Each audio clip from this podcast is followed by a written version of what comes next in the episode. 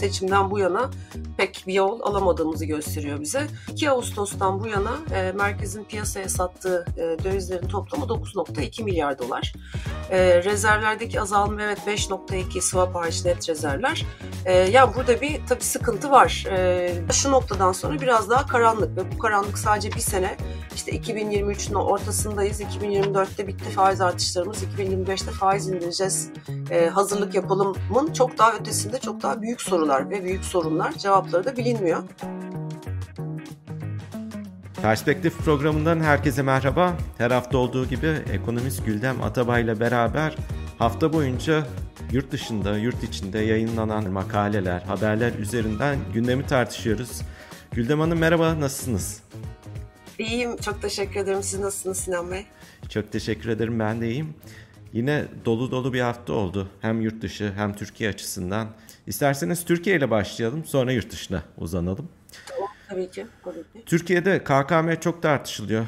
Bugün Kerim Karakaya'nın Bloomberg'de bir özel haberi vardı. KKM'den büyük göç başladı. Geçen hafta döviz dönüşümlü hesapların yaklaşık 5 milyar dolar çıkış oldu. Miktarın büyük bölümü DTH'a geçti diyor Karakaya. Baktığımızda rezervlerden satış olduğunu görüyoruz aslında. Yabancı para mevduatta bir artış var. Ve buna paralel olarak Merkez Bankası'nın bankalarla yaptığı swap işlemlerinde de bir artış var. Net rezervlerdeki erimenin devam edeceğini de tahmin edebiliriz herhalde. Siz bütün bu tabloyu nasıl değerlendiriyorsunuz? Ya şimdi e, Profesör Doktor Hakan Kara da eski Merkez Bankası e, baş ekonomisti. O da işte piyasaya verilen bir döviz var onu swapla geri alıyor. Rezerv kaybı sınırlı oluyor dedi ama e, bugün aslında rezervler çıktı. Son hatta ben gördüğümde swap hariç net rezervler 5.2 milyar düşüşle yine eksi 58 milyar dolar seviyesinde ki çok kötü bir rakam. Hani seçimden bu yana pek bir yol alamadığımızı gösteriyor bize. Brüt rezervlerde, net uluslararası rezervlerde 15.72'den 14.34 milyar dolara gerilemiş durumda. Şimdi ne oluyor? Bir KKM'den çıkış furyası isteği başladı. Ee, işte politika faizi 750 bas puan gibi beklenmedik bir şekilde yüksek e, gerçekleştirildi. Yüksek o adım için enflasyona göre henüz ve hala çok düşük. Dolayısıyla bugün düz elinizde işte birkaç para olduğunda bankaya gittiğinizde alacağınız mevduat, TL mevduat %35. KKM'den dönerseniz işte %40'lara doğru biraz daha üzerine gittiği söyleniyor. Ama KKM'den çıkan e, para bu faizi cazip bulmuyor belli ki. Dolayısıyla gidilmiş ve döviz mevduatı açılmış. Düz bildiğimiz e, döviz mevduatı açılmış. Ya zaten olacağı buydu. Neden? Çünkü KKM'deki para zaten dövize endekslenmiş bir TL mevduattı. Dövizdeki dalgalanmaya, dövizdeki hareketlere karşı kendini korumaya almıştı insanlar.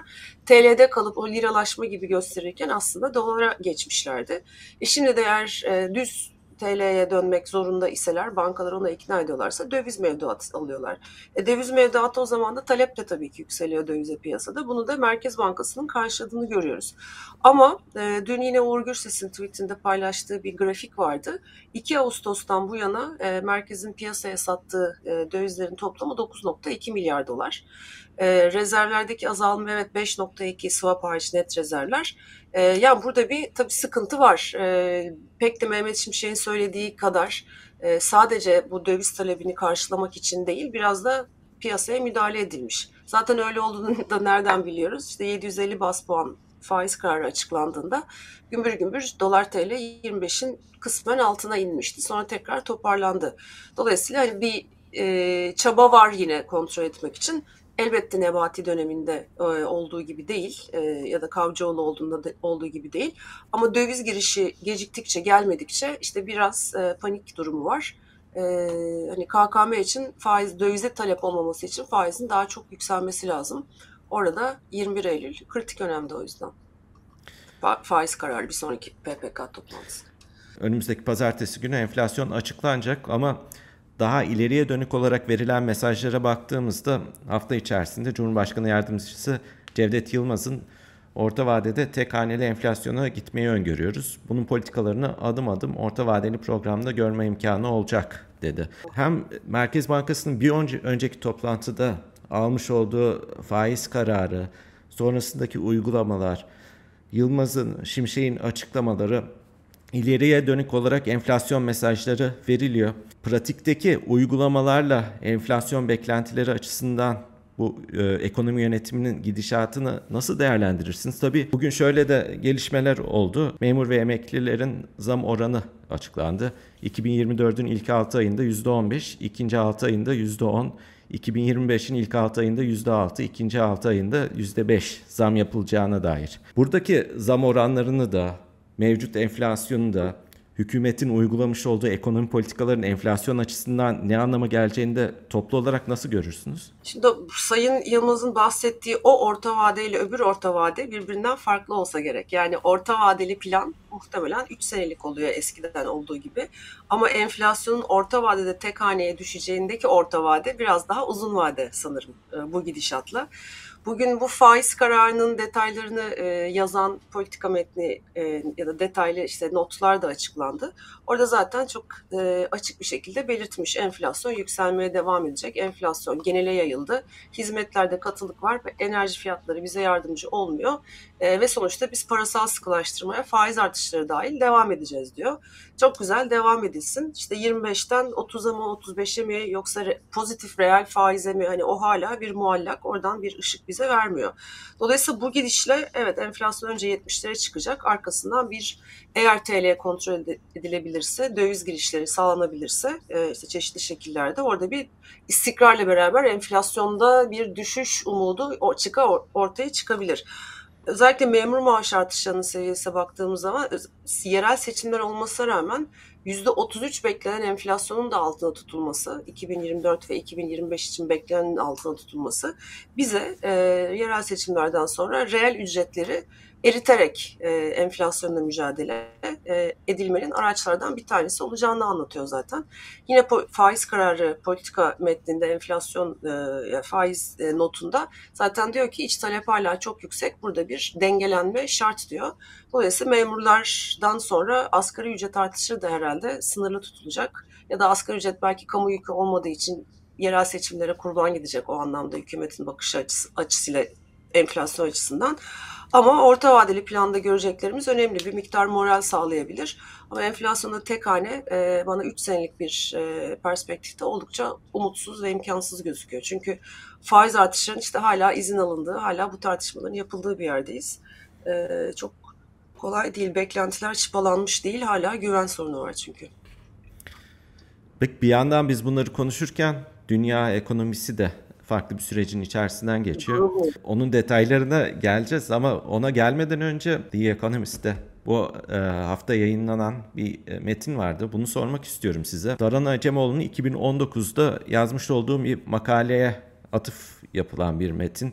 Biraz eleştirel bir bakış da sunuyor. E, Acemoğlu 2019'da geçmiş 25 yıldaki deneyimleri ve araştırmaları göz önünde bulundurarak diktatörlükten demokrasiye ya da otoriter rejimlerden demokrasiye geçen ülkelerin ekonomik büyümelerinin, ekonomik performanslarının iyiye gittiğine anlattığı bir makale var 2019'da. The Economist esasında kısa vadeli bakıldığında bu demokratikleşmeye giden ülkelerde kısa vadeli maliyetin daha yüksek olabileceğini, dolayısıyla bu analizin aslında yetersiz kalabileceğini de belirtiyor. Nasıl değerlendiriyorsunuz? Aa, çok ilginç bir makale. Ben de okurken e, çok dikkatimi çekti. E, Acemoğlu'nun Daran Hoca'nın o e, yazısından hakkında haberdardım. Ama işte diyor ki 25 yılda diktatörlükten, otoriterlikten işte demokrasiye geçiş 25 yılda gayri safi milli hasılaya yaklaşık %20 bir ek yapar. Öbürü de diyor ki e, University of College of London'da bir çalışma yapılmış. Aynı şekilde diyor 25 yıl içinde de e, kişi başı milli gelirden %20'lik bir düşüş olur. Çünkü kurumlar gitmiştir. İşte e, bu otoriter rejimlerin yarattığı hasar vardır. İşte popülist önlemler alınmıştır. Bunları geri sarmak, kurallı ekonomiye, demokratik kurumlara geçmek e, ve yatırımcıları da bunun böyle olarak istikrarlı bir şekilde devam edeceğine ikna etmek, yani gerçekten demokratik e, düzene doğru kaymak bir süreç alır. Orada da kayıplar olur diyor. Ve hani öneri olarak da aslında biraz da şunu düşündüm ben. Bu Türkiye'de de çok alakalı. Mesela şu anda biz aslında otokrat bir nispeten düzen içindeyiz. İşte seçimlerden sonra bu devam ediyor.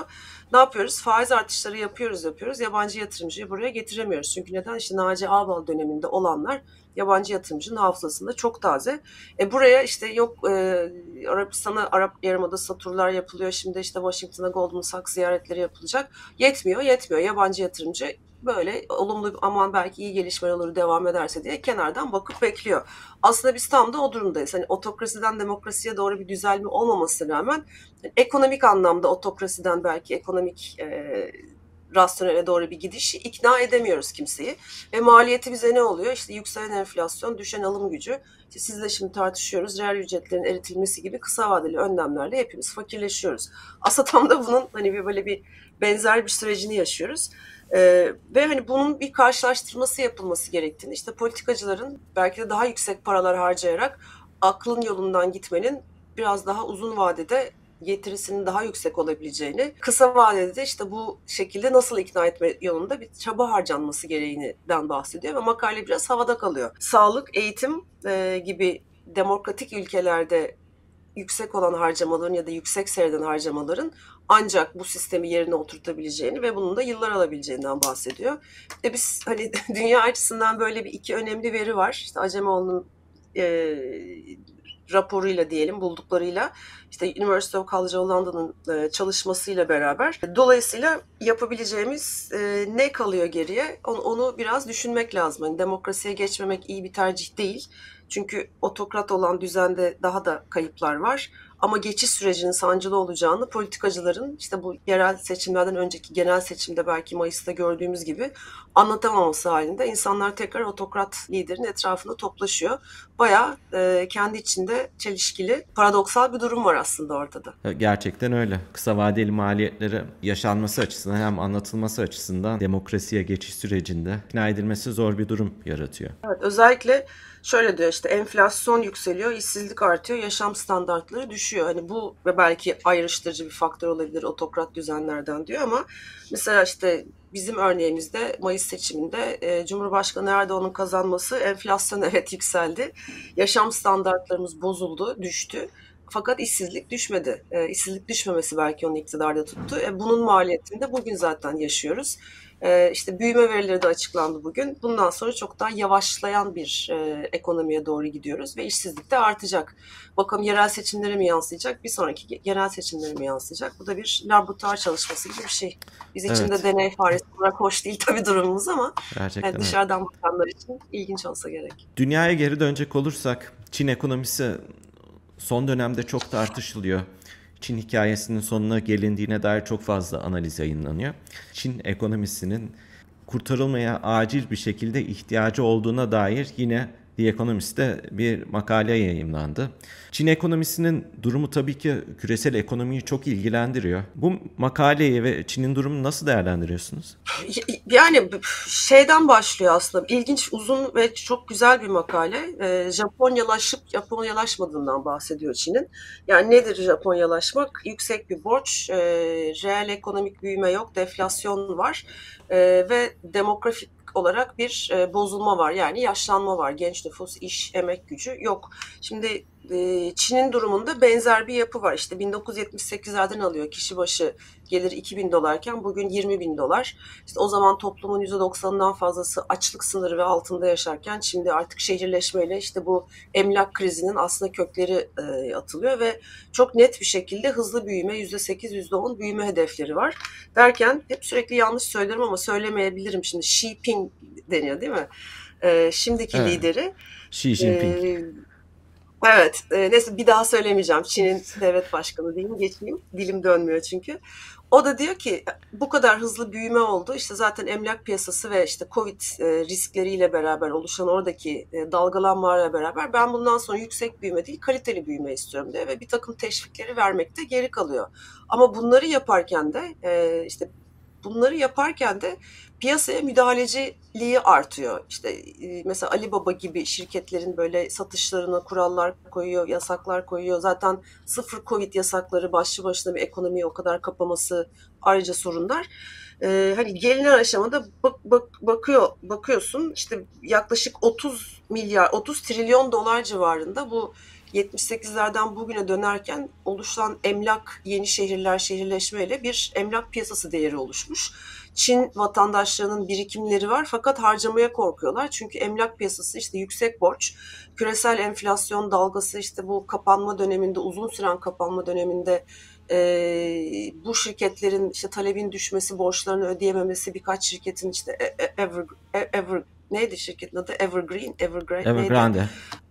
Evergrande'nin işte batışı diyelim artık ona ve son zamanlarda birkaç büyük şirketin e, şey ödeyememesi, tahvillerini ödeyememesi insanlar birikimleri olmasına rağmen harcamıyorlar. Şimdi burada hem yerel yönetimler borçlu hem e, emlak piyasası dertte. Emlak piyasası dertte olunca bu kadar insanın varlığı emlağa bağlandığı için yıllar içinde benzer bir Türkiye'de de durum var ev almak, barınmak için değil yatırım amaçlı evler alınmış. İnsanların ev sayıları çok fazla.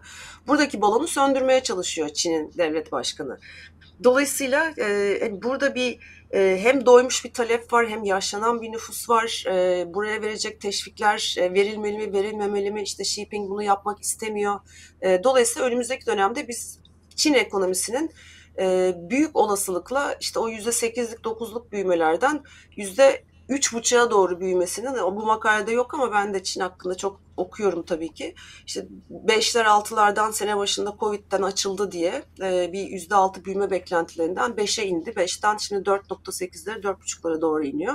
Hani bu sene 4.5 olabilir, 2024 de olabilir. Ama orta vadede bu gidişle Çin'in büyümesi yüzde üç buçuklar sınırına doğru çekilecek gibi gözüküyor. Ee, ve bunu yaparken de şöyle bir risk var büyü, işte büyüme yavaşlıyor. Yuan değer kaybettiriliyor rekabet gücü olsun yavaşlayan dünya ekonomisine diye. İşte bir taraftan da e, de, deflasyonist baskılar var. Bu döngüden çıkıp çıkmaması, çıkıp çıkamayacağı, üç buçukta kalır mı aşağı mı iner? Bunlar dünya ekonomisi için çok büyük riskler. Bir taraftan da işte ABD ile bir kapışması var. E, hem işte dünyada işte küresel üretim zincirleri, tedarik zincirleri bölündü vesaire tartışmasında işte bu çiplere gelen yasaklar. Yani Çin ekonomisinden uzun lafın kısası anlaşılması gereken uzun soluklu bir e, kendince yavaşlama döngüsüne girmiş olması. Bunun içinde gözüken liderlikte bir değişim olması o da pek olacak gibi durmuyor. Kendini seçtirip duruyor sonuçta Xi Jinping. E, dediğim gibi %4,5'lar böyle dalgalanmalar hariç ana trendin %3,5'a gittiği bir büyüme işte dünyadaki talebin düşmesi, küresel ekonominin buna bağlı olarak yavaşlaması, belki emtia fiyatlarındaki gerileme ya da yavaş artışlar bunun yan etkisi olabilir. Ha bir de belki küresel ısınmaya faydası olabilir Çin ekonomisinin büyümesinin yavaşlaması. Ee, ama mevcut küresel ticaret düzeni içinde Çin'in bu kadar %9'lardan bir 4-5 sene içinde %4'lere, 3,5'lara inmesi büyümesinin aslında başka bir şok.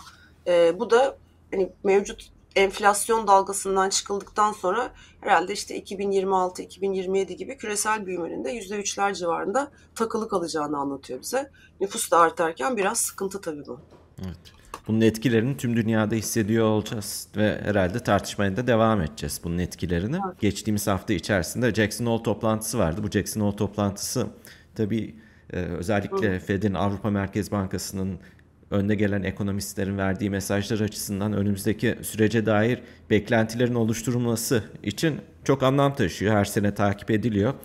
Bu seneki toplantıda Financial Times'ta da bir haberleştirilmiş bir makale vardı. Avrupa Merkez Bankası Başkanı Christine Lagarde'ın bir açıklamasını öne çıkarayım. Mevcut durum için geçmişten gelen bir oyun planının olmadığını, mevcut koşullar, mevcut sorunlar bugün karşılaştığımız için her şeyin yeniden düşünülmesi, yeni bir oyun planının yapılması gerektiğini vurguluyor Lagarde. Ee, buna paralel olarak yine bu hafta içerisinde bu toplantıdan bağımsız olarak IMF Başkanı'nın Foreign Affairs dergisinde yazdığı bir makale de vardı. Ben ikisini beraber sorayım size hem Jackson Hole toplantısını hem de bu makaleyi. Orada da e, George Eva'nın makalesinde hızlı küreselleşme ve entegrasyon döneminin sonuna gelindiğini vurguluyor. Daha korumacı politikaların öne çıktığını ve bunun yükselişte olduğunu vurguluyor. Daha kırılgan, bölünmüş bir küresel ekonomiden söz ediyor. Tabii ki bu makale içerisinde IMF'nin nasıl konumlanacağını önümüzdeki süreçte anlatmaya çalışıyor ama bu genel ekonomik resmi nasıl değerlendirirsiniz? Ya aslında geçen seneki Jackson o e, Financial Times'daki o makalenin içinde de var. Geçen sene böyle bir telaş içinde geçmiş etmişti. Çünkü enflasyon yükselme eğilimindeydi, faiz artışları bir yere gelmişti daha enflasyonda bir yavaşlama yoktu. İşte daha da giderse küresel resesyon, işte ABD'de bir durgunluk olur mu olmaz mı tartışmaları eşliğinde böyle bir biraz daha kaotikti. Şimdi belli ki enflasyon düşüyor, düşmeye başladı. Evet çekirdek enflasyon yavaş gidiyor. Dünyadaki bir takım yapısal problemler, işte George Evan'ın da bahsettiği sebepler nedeniyle e, hedeflenen %2 enflasyona gitmek zaman alacak. İşte o yüzden de bu seferki Jackson oldu. Biraz daha yapısal konular, gelecekte işte yüksek borç sorunu, e, işte küresel ticaretin ya da tedarik zincir bölünmesi, tedarik zincirlerinin tekrar yeniden yapılanması gibi e, sorunlar eşliğinde enflasyonun buna paralel olarak nasıl düşürülebileceği hedeflere yaklaşılabileceği tartışılmakta. Ve Lagarde'ın söylediği çok önemli. Çünkü daha önce işte George Evan'ın listelediği kendi makalesinde işte Ukrayna e, Ukrayna işgali gibi bir savaş ortamı yoktu. Hani bir Avrupa kıtasının kalbinde e, ya da bir pandemi e, etkisi gibi bir şey yaşanmamıştı. Dolayısıyla ekonomi kitaplarında en azından 100 yıllık bir süreçte hani 100 yıllık süreçte ekonomik e, ilişkiler çok griftleşti, globalleşme gerçekleşti vesaire. Bütün bunlar yoktu. Arkasından işte bir de küresel ısınmanın yarattığı sıkıntılar var. Bu tabii bunların bunlar nasıl aşılır, bunların fiyatları etkisi ne olur, üretime ne etkisi olur? Ekonomi kitaplarında yok. Ekonomi kitaplarında sorun olarak olmadığı için çözüm olarak önerme de yok. Ekonomik e, üretim mekanizmasının dışında bunların fiyatlara yansıması, fiyatlara yansıması, iletişim mekanizmaları, aktarım mekanizmalarına Merkez Bankası'nın ne şekilde müdahale edeceği bunlar hep cevapları bilinmeyen sorular. O yüzden şu noktadan sonra biraz daha karanlık ve bu karanlık sadece bir sene işte 2023'ün ortasındayız. 2024'te bitti faiz artışlarımız. 2025'te faiz indireceğiz. E, hazırlık yapalımın çok daha ötesinde çok daha büyük sorular ve büyük sorunlar cevapları da bilinmiyor. E, işte bir taraftan e, gerçi Powell açıklamasını reddetti bu e, işte doğal nötr faiz seviyesini yüzde işte iki buçuklardan revize etmek gerekir mi ki oradaki reel faiz işte yüzde 0.5'ten yüzde 0.75'e mi bire mi çekilsin? Çünkü bundan sonra enflasyon düşmeyebilir tartışmaları var. Powell bunu kesinlikle reddetti ama bu bir artık tartışma konusu. Hani orada o cin şişeden çıktı. Bu daha uzun yıllar tartışılacak. Dolayısıyla bundan sonrası çok daha el yordamında gidilecek ve bu şekilde el yordamıyla gidilirken de tabii ki küresel oynaklık biraz daha yükselecek.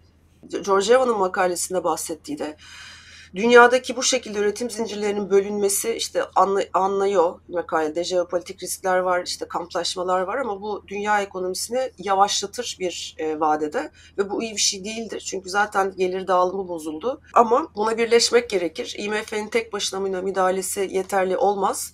İşte Dünya Ticaret Örgütü ile e, işte BIS'le arkasından e, örnek veriyor işte Dünya Bankası çok daha grift çalışmalar yapması gerekir. E, ve tabii ki hani bu tür politik söylemlerin e, elenmesi gerekir. E, ona getiriyor lafı ama yine de bir formül e, düzelt getirmiyor. Aksine hani IMF'nin üye ülkeleri işte Bretton Woods zamanında 44 kişi ülkeyken 190'a çıktı uzlaşma zordur ama katkı yapılması lazım diyor. Hani bütün gözüken e, bu tür globalleşmeye karşı bu yerelleşme ilişkileri işte BRICS genişledi bu hafta. Hani onun kararı çıktı hı hı. ya da geçen hafta başındaydı galiba, sonundaydı galiba hani bütün bunları değerlendirirken asıl odakta şu var insanların tepkisi hani benim naçiz düşüncem ve gelir dağılımındaki bozulma küreselleşmenin çok zenginler yaratırken çok fakirleşen büyük nüfus kalabalıkları yaratması ve mesela George Evan'ın makalesinde bundan çok az bahsediyor. İşte oradaki fon 30 milyar dolar bunu arttırmamız lazım diyor. E çok güzel arttırın. E, ama hani hedefli nereye olacak? Bu zengin ülkelerin de böyle çok fakir insanları var. %1 %99 tartışmaları boşuna çıkmadı ta küresel finansal krizden belki 7-8 sene önce bu tartışmalar eylemlerle gündemdeydi. İşte bugün 2023 henüz hala burada bir çalışma planı yok. Hani sadece Lagarde'ın bahsettiği gibi para politikası ile ilgili bir plan e, yok olmadığı gibi asıl küreselleşmenin yarattığı nimetler bilinirken yarattığı çok köklü sorunlara çözüm öneri de, önerileri de ne bu uluslararası kurumlarda var ne politikacılar da var. Aksine popülizmin yükseldiğini işte birleşmek yerine ayrışmanın teşvik edildiği bir döneme girmiş durumdayız. Buna dikkat çekiyor. İşte bizim de düşünmemiz gereken herhalde Türkiye'nin buradaki rolü ne olabilir? Hem sosyal olarak hem politik olarak hem de ekonomik olarak kime yakınsın? İşte Çin Rusya ile ilişki nasıl? Rusya ilişkileri, Orta Doğu ilişkileri, Avrupa Birliği ile hem politik hem ekonomik ilişkiler bütün bunların yeniden şekillenmesi gerekiyor. Şimdilik biz sadece faizle uğraşıyor, gibi görüyorum ben bizi ama seçimden sonra. Evet. Pek o yönde adımlar göremiyorum. Bizim tarafta öyle. Dünya tarafında da sorunlar tespit ediliyor. Sorunlara çözüm üretilmesi gerektiğine dair güzel mesajlar veriliyor ama o çözüm önerileri de yok henüz. Yok evet. Bunu tabii sadece iktidar için değil, aynen sizin temin söylediğiniz gibi muhalefet için de söylemek lazım. Yani dünya değişiyor. Çok başka bir önermeyle belki politik söylem geliştirilebilecekken e, Türkiye'nin hem bölgesel rolü hem ekonomik hem işte demografik kaçan nüfusu genç nüfusu kaybettiğimiz onlar için başka bir pencere açılabilecekken çalışmak lazım tabii bunun için hani kavga ederek ve polemik yap, yaparak olmuyor. Muhalefet kanadında da onun eksikliği çok e, hani bakan gözler için hissediliyor bence. Evet. Hem Türkiye hem dünyayı konuşmaya devam edeceğiz. Gündem çok hareketli. Çok teşekkür ederim Güldem Hanım. Ben teşekkür ederim. Ben çok sevdim bu rapor şey yapma işini. Çünkü hani okumaya vesile oluyor ve çok keyif alıyorum. Çok teşekkür ederim. Dinleyenlere. Biz teşekkür ederiz. Çok sağ olun.